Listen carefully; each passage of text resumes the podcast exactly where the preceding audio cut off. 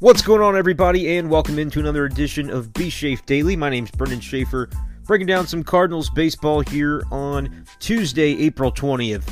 As the Cardinals, I think, for the first time this year, lost a game tonight against the Washington Nationals in D.C., where they should have won this game and they let it slip away. I think that's the first time I can honestly say that's happened this season because when you look throughout the Cardinals' box scores this year, they've either beat the tar out of teams or they've come away with these gritty wins in low scoring games or they've lost and in the games that they've lost they've done so handily on that side of the ball.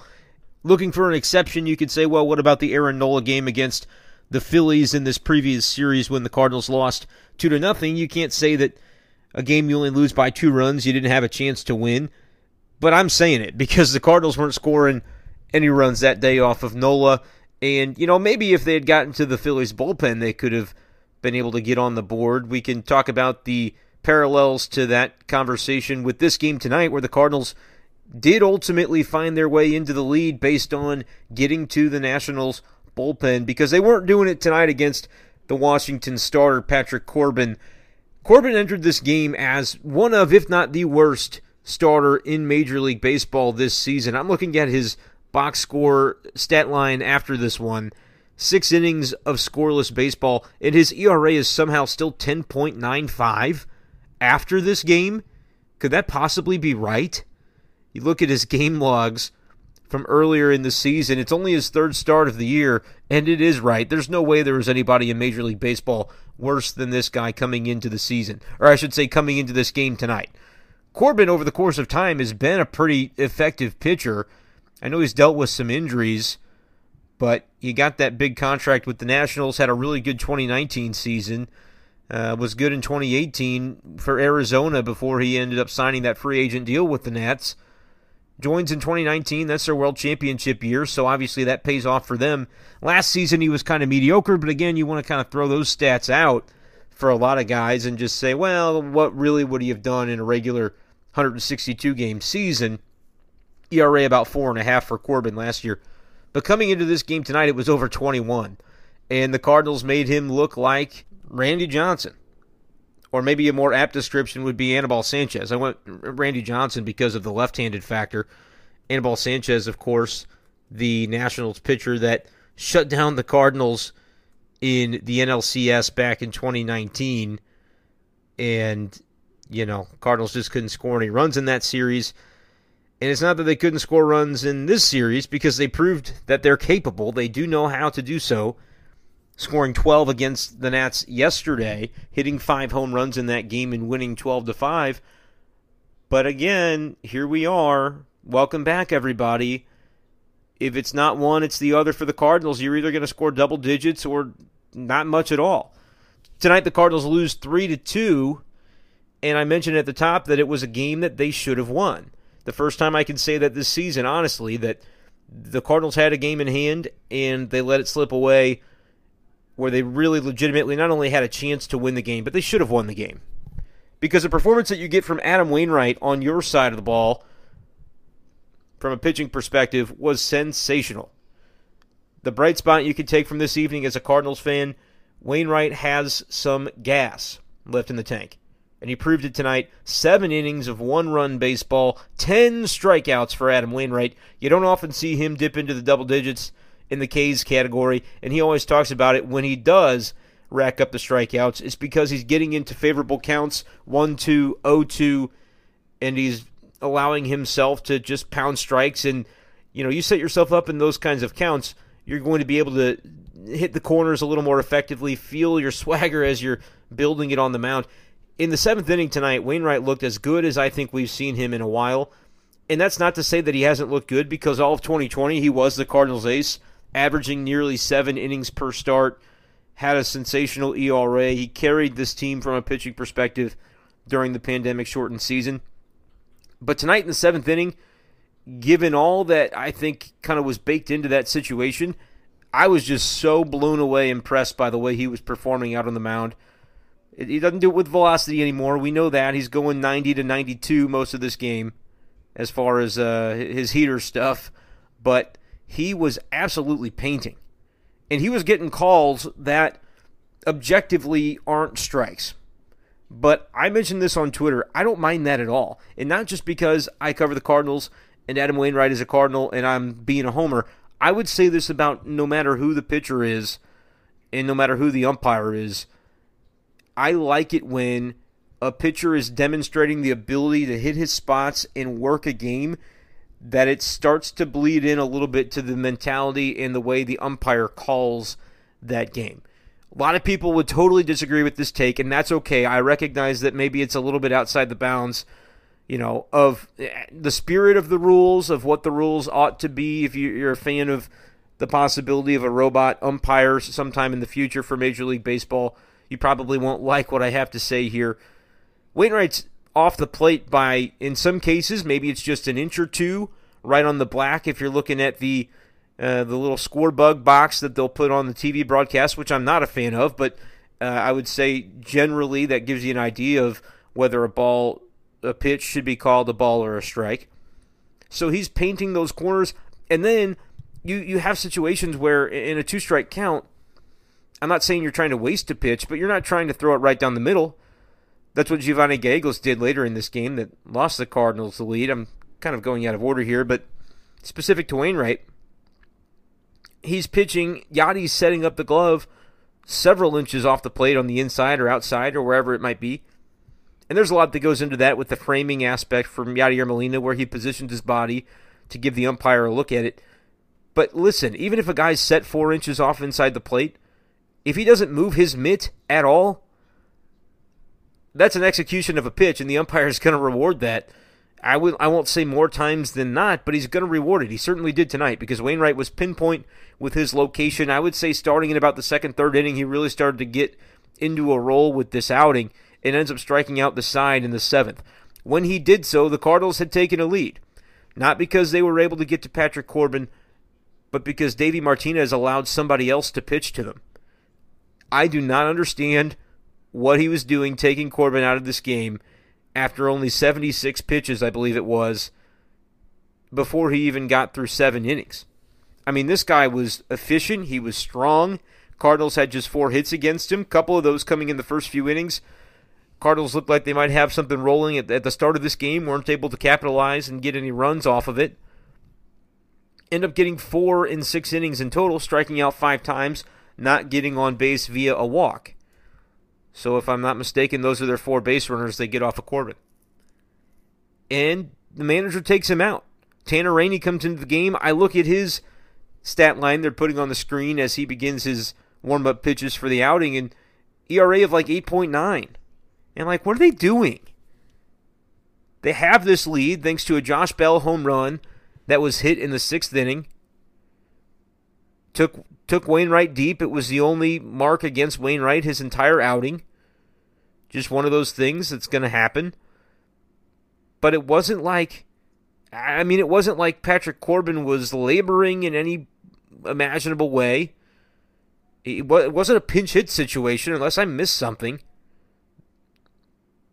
Can go back and look at this, but they they just straight took him out of the game, and it would have been the, the conversation that would have dominated this uh, this podcast and the, the talk of the Cardinals Nationals game on Tuesday after the fact for anybody who was going to talk about it. The decision to take out Patrick Corbin when the Cardinals just flat out couldn't figure him out.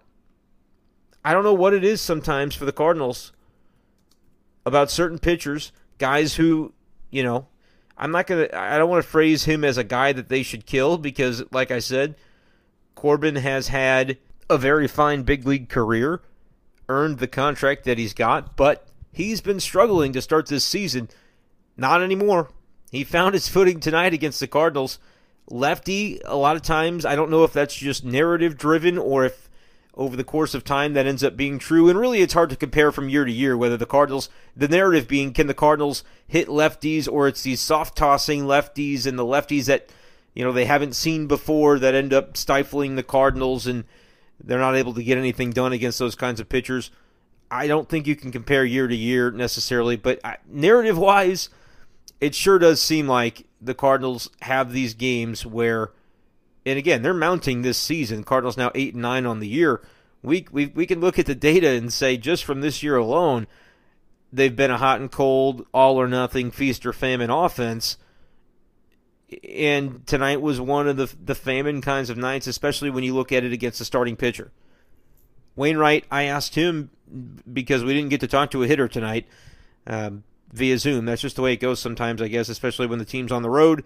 We're not in control of who we can get, and, and we get who we get sometimes. And if the players, you know, end up kind of heading out before, you know, if the manager goes a little long or starting pitcher, we talked to Wainwright usually for quite a while. And so I guess by the time that wrapped up, didn't get a chance to ask any hitters, but I guess it's a good thing I asked Wainwright, got a little bit of perspective of what what it was that Patrick Corbin was doing to these guys that made it so difficult to hit. And he said he just mixed really well in and out, really working the corners of the zones. Wainwright, of course, loves to talk about his hitting, and he said basically he's in a funk right now at the plate where he feels like anything that's going to be a strike, that's what he's going to inevitably lay off of. And then if he's geared up, ready, and swings at something, that's going to be a pitch out of the zone. So he feels like I feel on MLB The Show pretty much, uh, which I haven't downloaded that game purchased it yet for this season, but you can imagine that I will.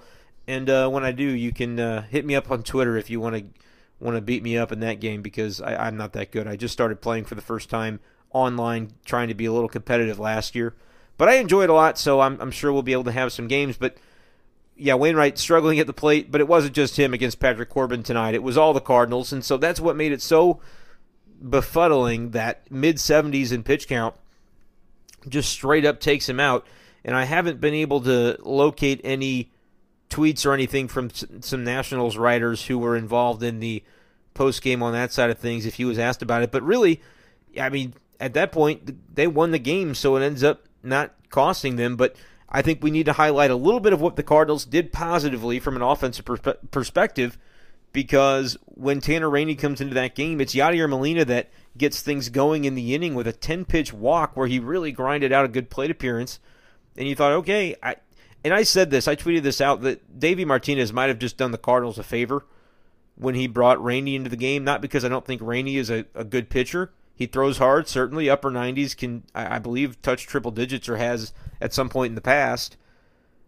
Kind of a, a contrast though from what you've seen with Corbin from the left side. Doesn't throw quite as hard. I don't know what his velocity is exactly at these days, but uh, as Wainwright mentioned, he's a little craftier. He's going to mix, mix, his pitches and his locations to try to beat you. And that's what he did tonight. But it, it's almost like a reset, a refresh when you get to see as as an offense a different style of pitcher come in, even if it, it, it's a hard thrower. I think at that point the Cardinals were ready to welcome just about anything different than what they were seeing from Corbin because they just hadn't been able to solve him.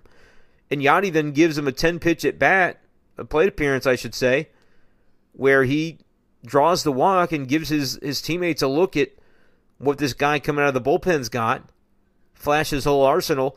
Then Dylan Carlson rips one to center field. I think would have been a home run. They said on the broadcast in seven of the MLB parks, but this one wasn't one of them. But it gets out of the reach of the center fielder's glove, and so it goes for a triple for Dylan Carlson to tie the game, and then he ends up scoring on an Austin Dean sacrifice fly. So great situational hitting, great grinding out of at bats by the Cardinals offense in the middle of the the order. You know, whether you think that's who should be batting in certain spots or not. Fact of the matter is, Yadi's your cleanup man. Dylan Carlson's at number five right now, which I think he'll continue to settle in at that spot. And eventually, if Yadi goes cold, you might see Dylan rise up to number four at some point in time, which is uh, something I think I've mentioned a ton on the podcast, even going back into spring training, that I would like to see. But nevertheless, it wasn't, you know, an offensive explosion for the Cardinals tonight, but based on the outing you got from Wainwright, that should have been enough. Those two runs honestly could have done it. And the thing that's been so impressive about the Cardinals before tonight has been in the games where they've needed their bullpen to be at their best, the bullpen has been at its best. This was not one of those nights. And I, I don't think there's any way, and, and Shildt was asked about the idea of he had the chance after the game was already tied because Giovanny Gallegos just did not have his best night. He didn't have his good stuff. His mechanics looked a little wonky. You could tell after the first two batters he faced, he walked the first guy and then plunked the second guy with a, a pitch that just wasn't, I mean, it just wasn't close. got him in the back of the left shoulder, like the shoulder blade. And I, at that point, I said, well, he's got to face one more batter, but I'd have somebody up and ready just in case this doesn't go well. Because of the three batter minimum, he obviously had to stay in the game at that point. But ultimately, some crazy stuff goes down in this eighth inning, where at one point the Cardinals have a five man infield trying to avoid that tying run from scoring. And ultimately, Giovanny Gallegos pitches through that one, gets the strikeout, but that's a spot where you had Alex Reyes up and warming. I believe Jordan Hicks might have even gotten up. It was a, a laborious inning at that point for Gallegos. Mentioned that he didn't have his best stuff. Ends up going two thirds of an inning, gives up a hit, three walks, had a hit by a pitch as well, and allows two earned runs and ultimately it's a walk with the bases loaded that does him in with two outs. Could have been out of the jam, and I don't think he threw a, a strike in that at bat. Four pitch walk ends up tying the game and then gives up a, a base hit thereafter that puts the Nationals on top. Alex Reyes comes in to get the last out, but by then by that point it was kind of too little, too late. So I don't agree with people who might be out there second guessing like Mike Shildt shouldn't have gone to Giovanny Gallegos because I saw some opinions that like Gallegos has been overused, so he was not well rested. That's not true. He, you know, he's he's not pitched in a back to back in a couple of weeks now at this point. So it's it's not that he's not well rested. It's not that he's not been effective. He's been really one of the Cardinals' better, if not the best reliever, not only this season, but I would say since the beginning of 2019. You could make an argument. I know he had a tough 2020, but we kind of are using the grain of salt treatment for that season in general, but he's looked good this year. I mean, really, really good. Has looked really sharp at times, and I, I don't know who else you would want to possibly go to. That's basically the way you draw it up, is to have a one-run lead going into the eighth. You go to Geo for the eighth, you go to Reyes for the ninth, and you go shake hands. And in this case, Cardinals don't end up shaking hands. I, I I think you could make the argument that Alex Reyes would have been the better choice with the game still tied, or even in that situation where the game hasn't been tied yet. But they let Gio try to pitch through it. Shildt, understandably, is going to be uh, one to defend his guys and talk about the fact that he has been their best reliever, if not their best, one of their best relievers. I forget exactly how he phrased it, but he's got a point. It's just a shame that this was the time the bullpen – you know, one of the times the bullpen has coughed it up. The other games where the bullpen has struggled, it hasn't been nearly as big of a deal because it's been in losing situations. You're already down by a couple runs. Now you're down, you know, what's two or three more? It's not like that was a, a game where the offense turned it on late and you probably could have won with a better effort from the relief pitching. It, it's just been one of those things. And so it's like, all right, well, they're, they're timing their, their hiccups, the Cardinals bullpen is, in, a pretty good way. But this was a night where you know the hiccup came, and you really could have, you really could have used it on any other night because this was a game the Cardinals had, uh, you know, in the bag. Really, I mean, based on how automatic Gallegos and Reyes have been, you figure that two to two to one lead would have been enough. Ultimately, it's not, and the Cardinals now have to come into a situation where they're now looking to break a streak that has carried on throughout the beginning of this season for the month of April the Cardinals come into tomorrow 0 4 in rubber games this season. You split the first two games of a series, you come into the third one with a chance to claim that series, and the Cardinals haven't once been able to do that this season. Mike Shildt says he has no question about how his team is going to respond tomorrow, but I think it's interesting because, for one, it is the first time that the Cardinals have had a game and they've blown it. Not they had a chance to win, not they could have come back, but they had this game it felt like it had been won in a kind of triumphant fashion, and then that was, you know, the, the, the rug, the wool was pulled over the eyes, the rug was swept away, and you're left there kind of standing with your pants down, didn't get it done. So that's not a great feeling for a baseball team or for anybody, to be honest with you, if I'm going to use that analogy. But now they come into a game tomorrow where afternoon game, getaway day, you're coming back home, you've got an off day on Thursday sets up before a, a long homestand at Busch Stadium. It's a game you'd love to be able to win. Is the focus going to be there? It's going to need to be because you're facing Max Scherzer. That guy doesn't mess around. But is that a situation where you totally expect the Cardinals to get stifled in a ball game and they come out and and do a lot of damage against a guy? Going to be interesting to see how they perform, how they respond, but certainly uh, to me a, a situation to watch as the Cardinals you know, uh, you can continue to say it's early, and it is because it's still only the month of April, and we're not even to the final week of April yet. So, plenty of baseball to be played when you've only played 17 games of 162. I would say at a certain point in time uh, in the 2020 season, you would have maybe felt a little bit differently. Hey, 17 games, that was almost a, a third of the season last year.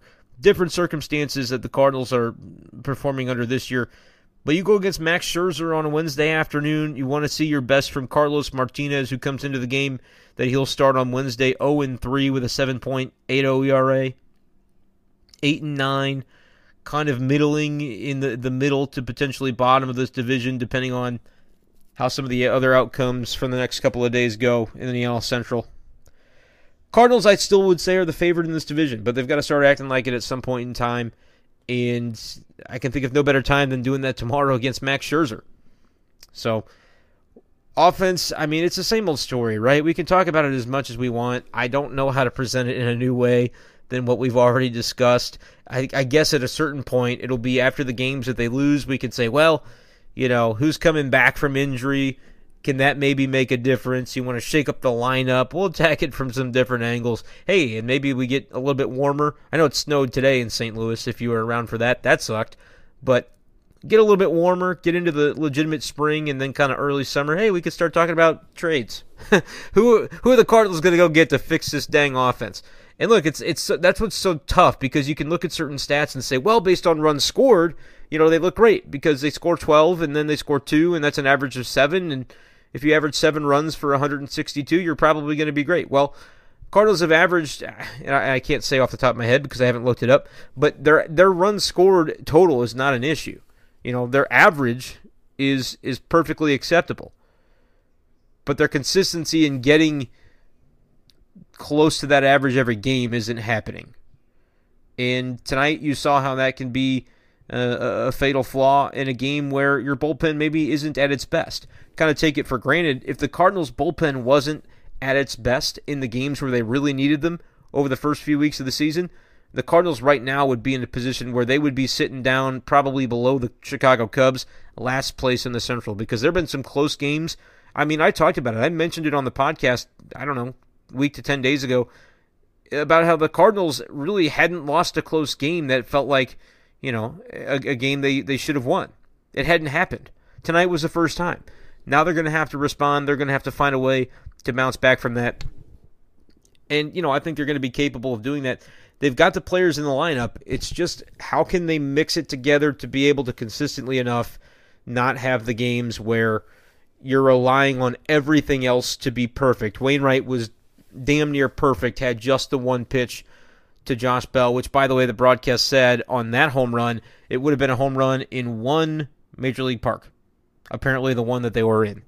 It was hit kind of to the gap, and I guess, you know, there was a spot on the outfield crevice that kind of jutted in and allowed that to go. Um, you know, Josh Bell had a great swing on it. I don't know that I necessarily trust that it would have only been a home run in one of 30 major league parks, but nevertheless, that was really the mistake Adam Wainwright made, and it didn't cost you the game because you got the lead after that. But then you rely on your bullpen, which take it for granted it had been perfect to this point. In the days you really needed it to be, it had been there for you. Tonight it wasn't. What do you do in those situations? How often is it going to happen? You know, that's going to be the mark of a, of any baseball team having the bullpen struggle. I don't think any any team is perfect in that area where over the course of a 6-month season they're not going to go through some of that. In the Cardinals case, you'd like to think that it's not going to be as often as some other teams because they do have a stable of really quality relievers out there that more times than not are going to be able to figure out a way to keep you in games that you're supposed to be in and allow you to win the games that you're supposed to win. You know, sometimes it's going to be up to the offense late to figure it out. The bullpen's giving you quality innings to keep you within a run or two. Now you go do the job. That's not something the Cardinals have been able to do. And now tonight, the first kind of chink in the armor of, hey, we're we're also not a guaranteed W if uh, we've got that two to one lead late because sometimes the bullpen's going to cough it up. They're only human. That's what you expect, but going to be interesting to track how the Cardinals respond after a game like this um, because it, it is one that stings. Mike Shildt admitted that it, it this one hurts a little bit, and they'll have to fight back tomorrow against a really really tough customer in Max Scherzer. I appreciate you guys listening to this episode and every episode of B Shafe Daily. And for those of you that do listen, if you somehow managed to find the show this many times in a row without actually subscribing, that's almost like an impressive skill. But I'd rather you just go ahead and subscribe so you don't have to work so hard. You know, it shouldn't be that hard to listen to the show. Pop it up with a notification on your phone. Boom, there you go. The way you can do that, there's a couple of ways. Go to whatever app you use, like Spotify or Apple Podcasts, Google Podcasts, those kinds of podcasting apps, and you can just search B Shafe Daily and find it. You're probably already listening on one of those apps. Look around on your phone screen, click the up button or whatever it is, and subscribe. Also, if that doesn't work for you, head to anchor.fm slash bshafer12, hit the more platforms tab, and then there's like 10 options. You can use any of those apps. Listen to B Shafe Daily, all Cardinals baseball season long, into the off season, etc., etc. Appreciate you guys once again for tuning in and we'll talk to you next time.